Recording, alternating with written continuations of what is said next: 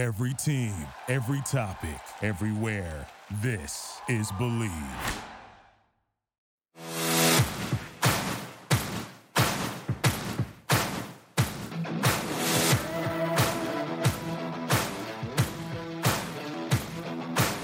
Welcome to Bleav in the Ivy League, a look inside the ancient eight teams in the Ivy League and their upcoming games with all of the stats, trends, and analysis that you want to hear. And now, here's your host, Tom Barton. All right, guys, welcome back to another episode of Bleav in the Ivy League. I am Tom Barton, and it is week two in Ivy League football. We had a really exciting week one, especially that TV game on Friday night. That was absolutely fantastic. So we're going to take a look at week two here. You guys, go check me out at tombartonsports.com. Tombartonsports.com. I'm absolutely crushing, crushing it this year. I am uh, uh, sitting here in the NFL. I guys that that love that kind of stuff. Look, sitting there in the NFL with one loss through two weeks. Okay, five and one after two weeks. College football. I haven't lost since week one. I, am just dominating, dominating over there at TomBartonSports.com. Go check me out, Tom Barton Sports, over on YouTube as well. And you guys could check me out, Tom Barton Sports, over on Twitter at Tom Barton Sports and TomBartonSports at gmail.com if you want to get in touch with me. All right, let's get into the Ivy League schedule this week. All of the games are going to be on Saturday. Uh, we're going to be starting, oh, they're all going to be afternoon games as well, starting at 1230, and the last one kicks off at 3 p.m. So they're all going to be Saturday afternoon games. Let's go. Harvard and Brown. We have an Ivy League against Ivy League game right away early on in the season. Harvard with an exciting win. Harvard did a lot of good things, but there are some concerns here. Now, Borguet or ran it for 20 carries, 127 yards, two touchdowns. That was fantastic. The Harvard Crimson's defense that we thought was just going to be absolutely stout this year. I was pinning them as as just look that defense, right? They were going to be that number one defense. They held Merrimack to negative 26 yards rushing. You're not running on them. Uh, negative 26 yards rushing. You're just flat out not running on this defense. But here's the problem area. Merrimack was in charge in a lot of this game, or at least it was close, but they had the lead in a lot of this game. They were able to throw all over Harvard. They threw it for 309 yards. So, no, they couldn't run. And they realized they couldn't run. So, they just decided to start throwing it all over. This is not a Harvard team that we're used to not being able to get pressure on the quarterback. And it seemed like they had all kinds of problems. Now they go into Brown. Brown, where Willcox is coming off of a 26 39 performance for 356 and three touchdowns. Walker had 116 yards and two touchdowns. They are going to throw the ball. This is a bad matchup for Harvard, right? I mean, look, Harvard should be the team here, right? They should be the team to win. Their defense should step up. We know you have to eventually run the ball, which no nobody can.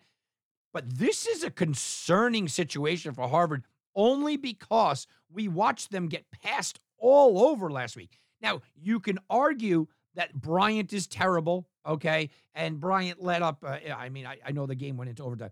Bryant has let up 37 to FIU. They let up uh, 38, I'm sorry, to FIU, 35 to Rhode Island, now 44 to Brown. Their defense is bad, and you can throw all day on them. But Willcox looked good back there. And Willcox looked comfortable back there. If Harvard allows Willcox to look comfortable in that pocket, this is going to be a long day for Harvard. And it's not going to be a comeback kind of day because I think that Brown can pass the ball better than Merrimack coming in. So this is a scary game for the Crimson. I think that they win, okay, but it's not going to be as easy as people think because of that passing defense.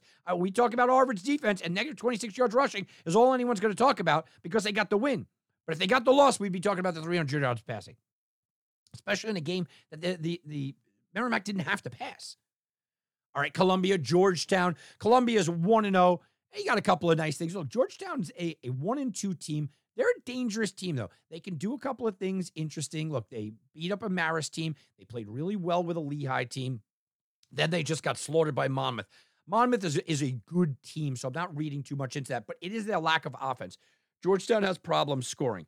Now, their starting quarterback, Holly, does have 643 yards, but remember, albeit 643 yards in games where they were behind, and that's three games, right? I mean, so you, you have to look at that. Columbia comes in. They're not supposed to be anything special this year. We get it. But hey, look, right away, 38 3 drubbing of Marist right off the bat. Don't tell me that Columbia didn't have a good game. Yeah, they absolutely did. And they ran the ball. I mean, that, that's what they did. They only threw for 144 yards, uh, although, albeit with two touchdowns. 16 carries, 103 for Giorgi, and they were able to keep the ball on the ground and run it. I think that that's going to be the approach here against Georgetown. Here's a winnable game, though. It's a winnable road game for Columbia. I know it's the second game of the year, and I know it's on the road. I know Columbia wasn't supposed to be anything special, but this is a winnable game because I am not impressed with Georgetown's offense at all. And look, Columbia's defense played well last week. I don't care who it's against, they played well. Lafayette against Penn, Penn at home. Penn looked pretty good again, 1 and 0. Penn beat a good Colgate team. And make no mistake, Colgate might not be what they were last year, okay, or even for the last few years, uh, because they got drubbed by Stanford. I'm not making anything out of that. Uh, look, they did beat a Maine team, and that's supposed to be a better defensive Maine team. Colgate's having problems scoring the ball. And this is a spot where you look at it and you go, okay, Penn was able to do it again and, and handle that defense. So the Penn defense is going to kind of have to lead the day here. Well, can they get it done against Lafayette? You look at Lafayette, and uh, you know they they have gotten nothing done offensively. I mean, literally nothing done. They won six nothing against Sacred Heart. They put up 14 against Temple and seven against William and Mary. Guys, uh, this is a team that is, is averaging less than a touchdown a game.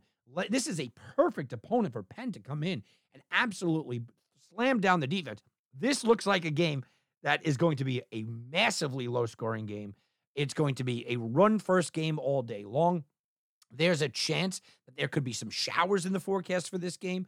And, and while the winds won't be there, this is that under kind of game. This is that running type of team. This is that ball control offense, but it fits in perfectly. Where, where Harvard has a tough matchup against Brown because of the deficiencies that we saw for Harvard and what Brown does well. This is a perfect matchup for Penn to come in with a struggling offense in Lafayette and leaning on their defense. How about Yale against Cornell? This one's at 2 o'clock, and Yale is 0 1 on the season. You can't read too much into just one game. Holy Cross is a good team. Holy Cross is a, a very good team this year, as a matter of fact. They are 3 and 0 on the season. Yale could not get anything done through the air. When I say couldn't get anything, they didn't they didn't throw for 100 yards. I mean, they, they didn't throw for 100. Now, not that they got anything going on the ground either with 58 yards. They couldn't get anything going offensively whatsoever. Yale was bogged down the entire game. Yale was trying to come from behind the entire game. They had 300 total yards.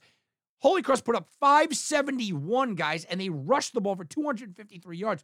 Holy Cross had their way with Yale. I can't make too much about this game, though, because of what I think about Holy Cross. Holy Cross is a good team. They are a good team, and it was a road game. Now you go and you take on Cornell. Yale is the superior team to Cornell coming into this game, and Cornell, you know, goes out there and they beat up on VMI. And they get their win, nice road win, by the way. Ivy's had a great week, a great week, by the way. But you go on the road. I think that the Yale Bulldogs kind of correct themselves here. It is a road game, so it's tough, but I think they have to. Dartmouth, Sacred Heart.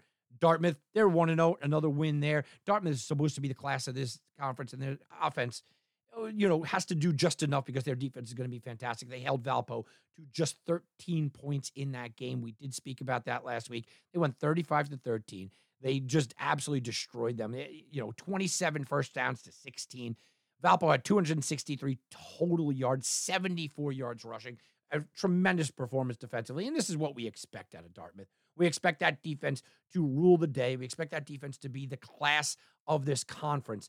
Sacred Heart, meanwhile, they've played three games, and you start looking at, at their one and two record. Well, we talked about Lafayette shut them out. They scored 14 against Central Connecticut and nine against Morgan State. Here's another absolute game that falls into what Dartmouth wants to do.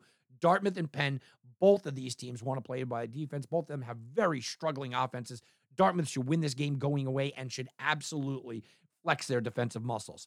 Lehigh Princeton is the last game here. Princeton, another win last week. That's 1 0 for them as well, and another win in the Ivies, I should say.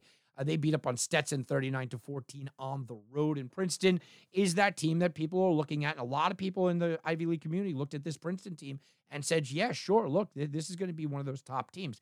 Um, you look at Perry from Lehigh. He's got 552 yards and four touchdowns, but that's through three games. So again, I'm not overly impressed. Well, Lehigh does as well. Yeah, they lost to Villanova, and Villanova is a very good team, 45 17. Then they lost to Georgetown, and they couldn't get anything going. 17 points, 21 points against Georgetown in a win, and then six points against Richmond.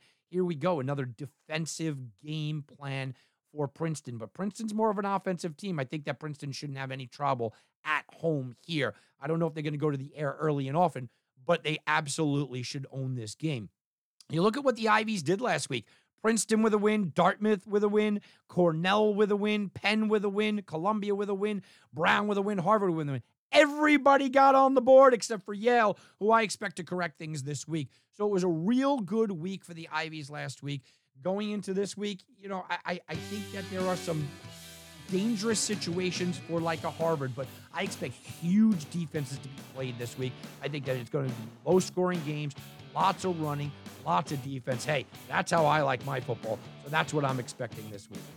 All right, guys, that's going to do it for me. Enjoy week number two in the Ivy Leagues. I'm Tom Barton from TomBartonSports.com. Go check me out, Tom Barton Sports, over on YouTube.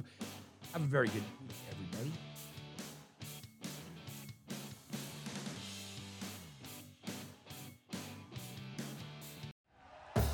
Thank you for listening to Bleav. You can show support to your host by subscribing to the show and giving us a five star rating on your preferred platform. Check us out at Bleav.com and search for B L E A V on YouTube.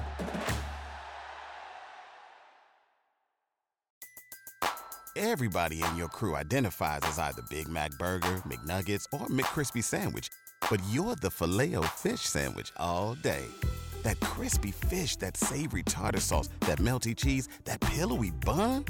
Yeah, you get it every time. And if you love the filet of fish, right now you can catch two of the classics you love for just $6. Limited time only. Price and participation may vary. Cannot be combined with any other offer. Single item at regular price. Ba da ba ba ba.